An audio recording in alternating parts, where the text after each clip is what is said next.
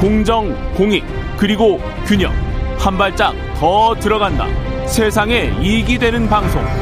최경영의 최강시사. 네, 십 년 가까이 진행 중인 외국계 사모펀드 론스타. 아시죠? 우리 정부 간의 국제소송 결과가 한 넉 달 이내에 나올 것 같습니다. 판정 결과에 따른 파장도 클 것 같고요. 홍익대학교 경제학과 전성인 교수님 전화로 연결돼 있습니다. 안녕하세요, 교수님.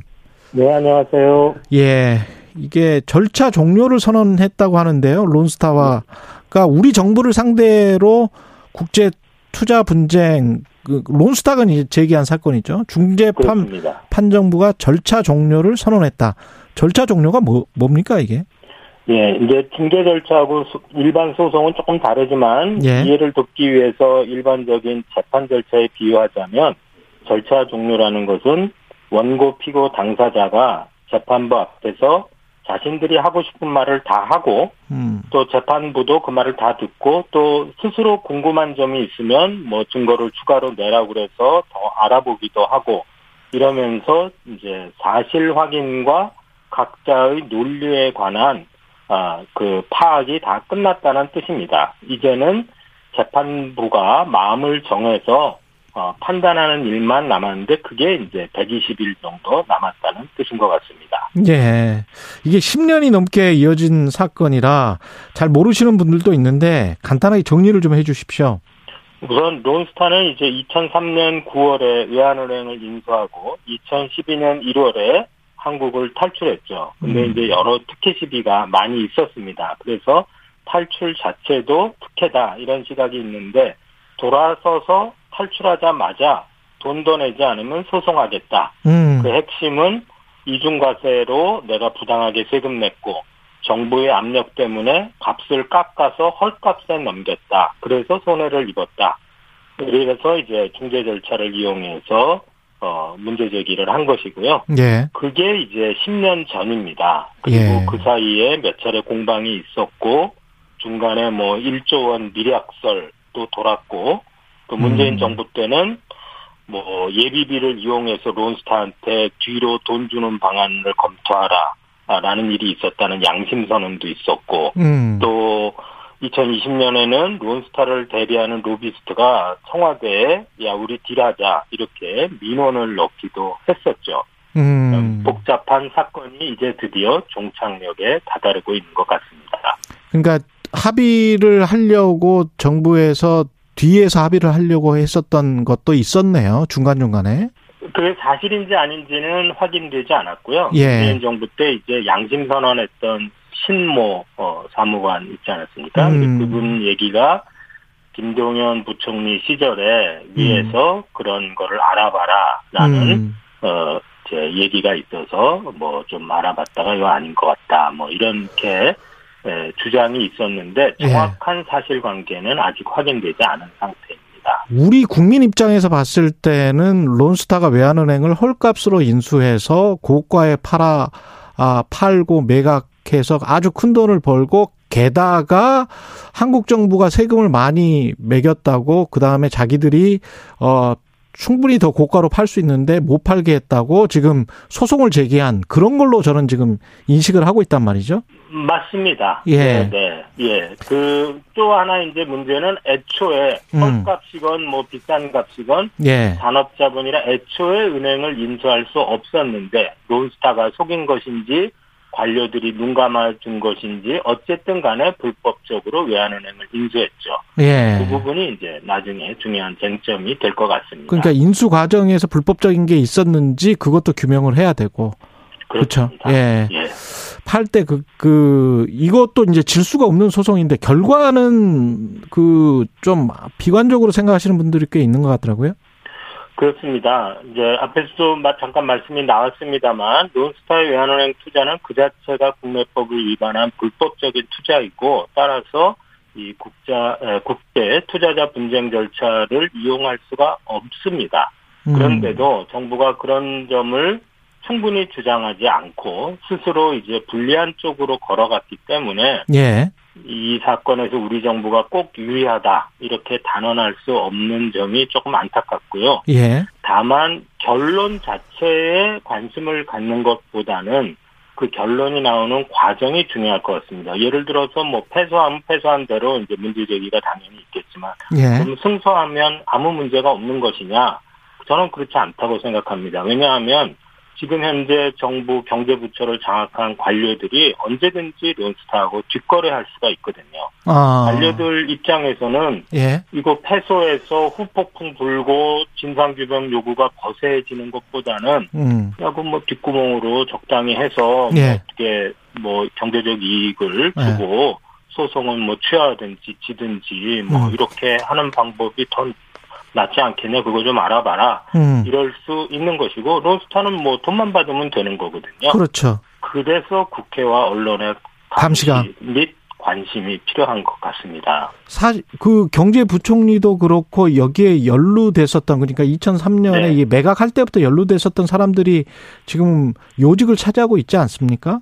그렇습니다. 예. 예. 그러니까, 아, 물론 이제, 매각 당시에는 이제 변양호, 김석동 두 국장급 공무원들이 큰 역할을 했지만 현재 네. 경제부총리인 추경호 부총리 역시 그 당시에 은행제도 과장이었죠. 과장이었고 예. 그 다음에 나갈 때는 금융위원회 부위원장이었고 음. 어, 그 다음에 소송이 제기된 다음에는 기재부 차관, 그 후에는 국무조정실장, 그래서 대응 티에프의 멤버 또는 팀장으로서 참여했고 지금은 경제부총리로서 나라 곳간 열쇠를 틀어주고 원화거래와 외화거래를 모두 관장하는 기재부 장관의 지위에 있거든요. 네. 그 밖에도 뭐 청문회 때 얘기가 나왔습니다만 한덕수 국무총리 얘기도 있었고 네. 또 어, 어, 금융위원회 부위원장을 했던 이창용 한은총재 이런 분들이 이제 언론의 이름이 오르내릴 수 있고 반대로 수사를 했던 음, 이제 당시의 수사 검사로는 지금 현재 윤석열 대통령, 한동훈 법무부 장관 이런 분들이 이름이 오르내릴 수 있죠. 그때 수사는 무슨 수사였죠? 론스타 수사가? 어, 그때는 이제 헐값 매각 그리고 헐값 매각. 어, 예, 변양호 국장에 대해서는 이제 뭐 어, 뇌물 시비 예. 이런 것들이 이제. 예, 수사 대상이었고 예. 제가 볼 때 가장 핵심적인 요소라고 볼 수 있는 산업자본인데 은행을 인수한 그렇죠. 불법이었다. 이 부분은 사실은 본격적으로는 어, 법원의 심판을 받은 적이 없습니다. 아 그러네요. 네네. 그러면 이게 그때 그 불법적으로 잘못 팔았다라는 그 논쟁과 누구의 책임이냐 그게 그리고 네.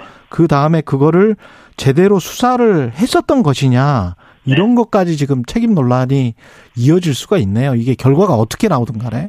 예, 그렇습니다. 그리고 사실은 예. 그때는 그 산업자본 그 문제는 어, 감사원이나 검찰이 살짝 초창기에 놓쳤던 부분입니다. 많은 우리 사회의 사람들이 맞아요. 놓쳤고 예. 헐값 매각 또는 먹튀 이런 측면에서만 문제 제기가 있었는데요. 예. 어, 그렇기 때문에 뭐 수사를 제대로 했느냐, 뭐 당사자들 그런 문제보다는 이 제기되지 않은 문제에 관해서 음. 새롭게 이제 수사가 들어가서 수사가 들어가야 된다 하고 예. 어, 하는 것이 중요할 것 같습니다. 론스타는 산업자본이 아닌 줄 알았는데 산업자본이었던 거잖아요. 예, 결과적으로 어, 그렇게 판명이 났고, 예, 어 이제 이번 청문회에서 어, 분명해진 사실은 지난 이천팔 년에 론스타 이천칠 년부터 팔 년 사이에 론스타의 해외 계열사에 대한 일제 조사를 해서 어, 론스타가 해외에 일본 같은데 골프장이나 음. 호텔 체인을 갖고 있다는 걸 스스로 자백을 했다라는 어. 점을 어, 공직 후보자들이 명시적으로 시인을 했습니다. 그런 점이 있었다. 그런데 음. 아무 조치를 취하지 않았다. 어, 그런, 그리고 이제 책임 추궁이 가니까, 네. 어, 그때는 뭐, 어, 이천팔 년 국제위안이기 때문에 바빠서 뭐 그런 쪽을 좀 더 많이 했고, 어. 사실관계를 좀 더 알아보느라고 아무 말을 못했다. 네. 어, 이렇게 이제 뭐, 어, 답변은 나왔습니다만, 예. 그것의 적절성은 사법적으로 나중에 음. 한번 들여다볼 필요가 있는 사안입니다. 그러니까 산업 자본이었으면은 네. 은행을 외환은행을 인수하지를 못했었던 거죠 법적으로는. 그렇습니다. 예. 그리고 어, 산업자본이었으면 예. 이천팔 년 당시에 음. 이미 매각명령이 나갔어야 하는 거죠. 아. 최초의 인수승인은 부당하게 이루어진 것이니까 중대하고 명백하게 위법한 것이니까 음. 이제 그 승인을 취소했어야 하는 것이죠. 근데 그거를 안 한 것이죠. 그러니까 인수 승인부터가 원천 무효가 됐었던 거네요. 자격이 그렇죠. 없었던 거니까. 예, 인수 승인도 원천 무효고 나중에 됐을 때도 그 인수 승인을 사후적으로라도 취소했어야 하고 예. 어, 분쟁 절차를 론스타가 신청 제기를 했을 때도 어 너는 원래가 은행을 가질 수 없어서 국내법 위반한 불법적인 투자자인데 그렇지. 어떻게 법원에 와서 음. 중개법정에 와서 돈 내놓으라고 하냐. 그렇지. 이거는 말이 안 된다. 이렇게 논리를 구성했어야 한다. 저는 그렇게 생각합니다. 그 선고가 나오면 후속 조치는 정부가 어떻게 해야 된다고 보세요?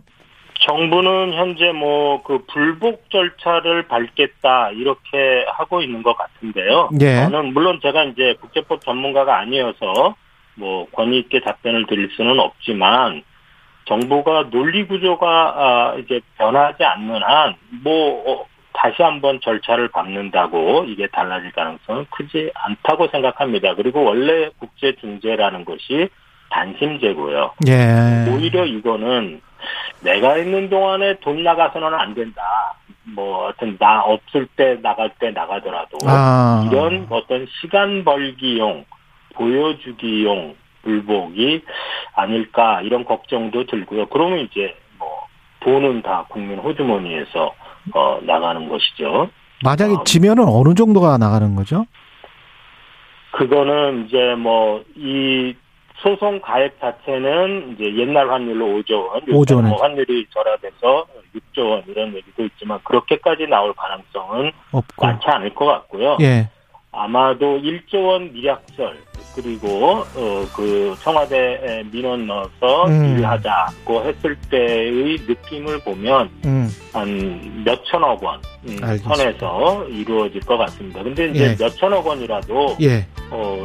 범죄자한테 돈을 주는 것은 그렇죠. 뭐 문제가 많은 것이죠. 시간이 다만, 다 됐습니다. 아, 네. 교수님. 네. 네. 홍익대학교 경제학과 전성인 교수님이었습니다. 고맙습니다. 네. 감사합니다.